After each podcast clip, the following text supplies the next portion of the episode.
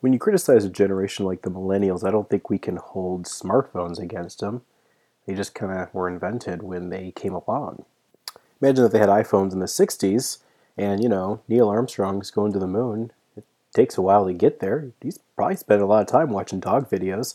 And I think we owe it to our ancestors to think that they could both be productive and have really cool gadgets. But I think one of the main problems with millennials is their use of hyperbole. There's just no frame of reference for them when something good or bad comes along. Everything's the best or everything's the worst. I mean, the use of hyperbole is just the worst.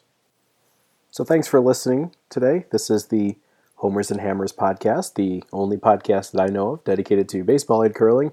I'm your host, Matt Sussman. It is Thursday, January twenty-first, twenty sixteen.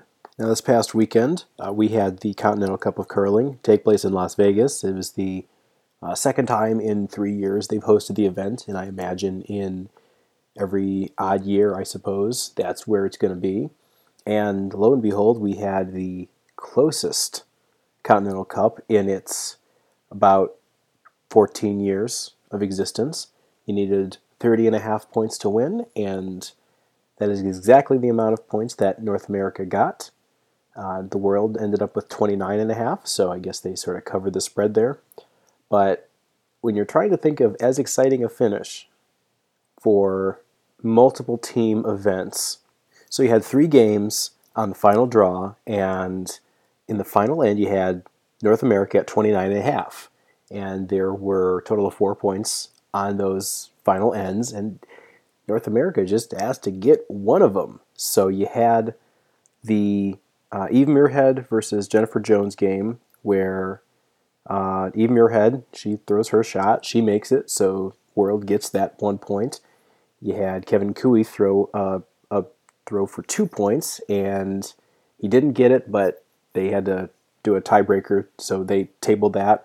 And then it came down to John Morris in North America. He threw a shot, ended up getting the point, and, and they celebrated and won. And then after all the celebration, everyone left the ice, and they had to uh, throw for the two points on the uh, Kevin Cooey, uh, Nicholas Adeen uh, game, and Nicholas Adeen got the two points, so that's where it came to the thirty and a half to twenty-nine and a half. So, you know, three high-pressure shots in succession, three very difficult shots all together. Now that, you know, if you watched it and you weren't excited, then it, it's just not your sport. That that was a very comparable to that that, that game uh, one sixty-two uh, a few years ago when, you know, Tampa needed the Yankees to lose, they needed the Red Sox to lose, and they won their own. Just just madness all over. One of the other things they did was mixed doubles, which I'm always interested in seeing how those go for traditional curlers that don't normally play mixed. And, you know, they got the hang of it, but there was one part of it that was interesting because this year they introduced a new odd rule in mixed doubles where all the games taking place at the same time, everyone throws at the same time, then once all the shots are done, they have a little bit of an intermission, like a little musical interlude over the P A, and then everyone settles up, and then once the music stops again, then everyone can throw. It's, just, it's kind of like musical chairs, but for curling. Very, very odd rule. But after one draw of doing that, the athletes did not like it, and so they got together and they said, we don't like it, let's get rid of it. And everyone apparently was okay with it, because then they stopped the uh, musical interlude, and they just kept going on about it. And that's one of the facets I've always admired about the sport, is their acceptance to new rules, but also their ability to shudder them if they're just not working out.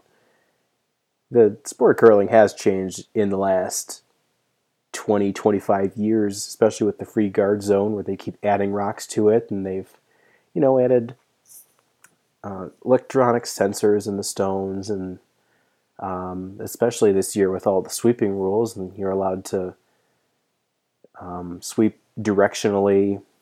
So they're very adaptable to new rules if they feel it's warranted. Now, for mixed doubles, it feels, since it's a very recent sport, it was invented this century, they feel, well, we made up the rule once, we can change it again. And you get that with baseball, and you feel, well, this is the way baseball is. There's, we just can't change it.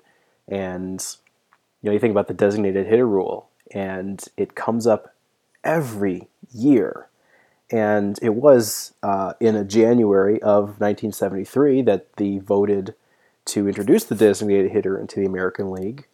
And here's what I propose. I, I don't mind the discussion, but it has to stay within January. So if it's January first through January thirty-first of a year, that should be National Designated Hitter Awareness Month.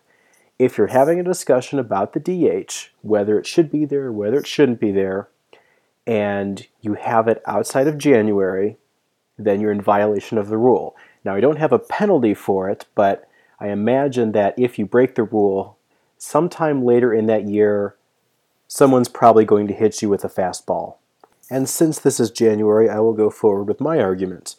As a fan of an American League team, I am, I guess, used to it, but, you know, I watch both leagues and am not uh, too averse one way or the other, but I think the argument basically comes down to what is more compelling to you. Is it watching a pitcher try to bat, which uh, they're not used to, and they're going to hit about one fifty, and if they hit a home run, it's one of the weirdest things in the world? Or is it more compelling to watch just another competent hitter uh, be part of the lineup that may not necessarily be a good fielder? Uh, would you rather see those older players in the lineup, or would you rather see a pitcher hit? Now, you know, going, I can go both ways, which to me says, hey, let's have one league have it and one league don't. And that's kind of the way it's been, but I can certainly see down the road where introducing the D H in both leagues would uh, ostensibly introduce a new position for more players. I, I honestly, in fifty years, could see baseball become even more specialized, where you have basically a cadre of hitters and then a cadre of fielders and, and pitchers. I mean, maybe even the pitchers could take the field, but I could really see where the roster could expand and you have people that all they do in baseball is field the ball and all others do is hit the ball. It seems weird now, but you know, specialization has sort of been the way that sports have gone, where versatility is admired, but in the end, you have a more quality of a player by keeping them to do just one or two things. By the way, that sound you hear right now is Hanley Ramirez building a time machine to go fifty years from now.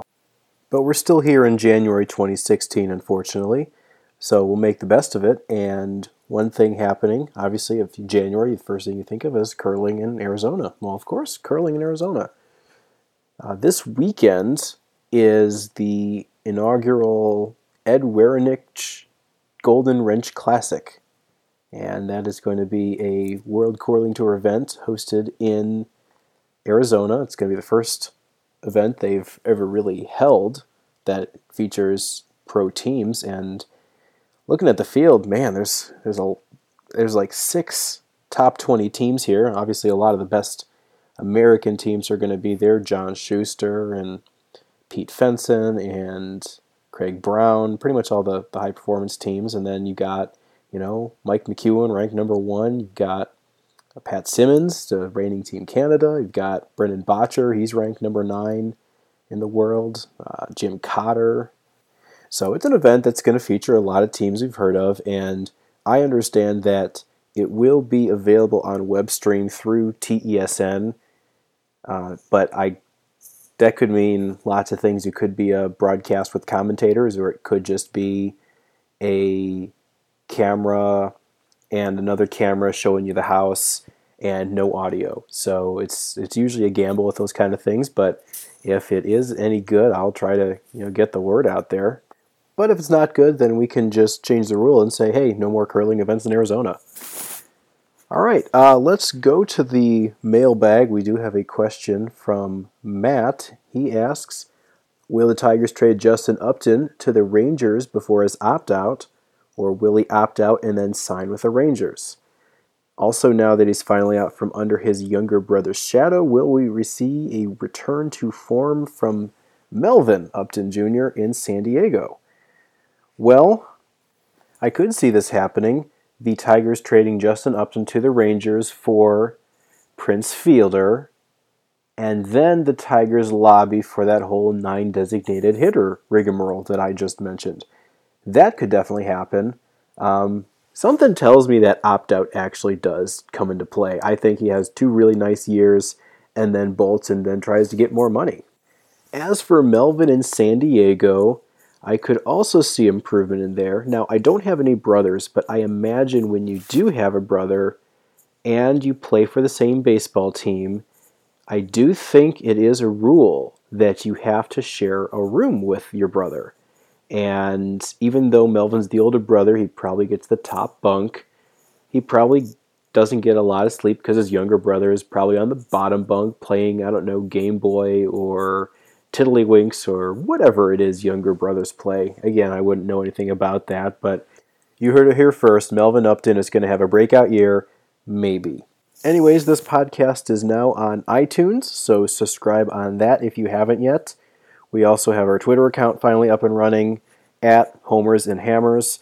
It took about four days for me to tell Twitter that this account was not a spam account. I couldn't update anything at all whatsoever because I kept getting the error message when I was trying to post something.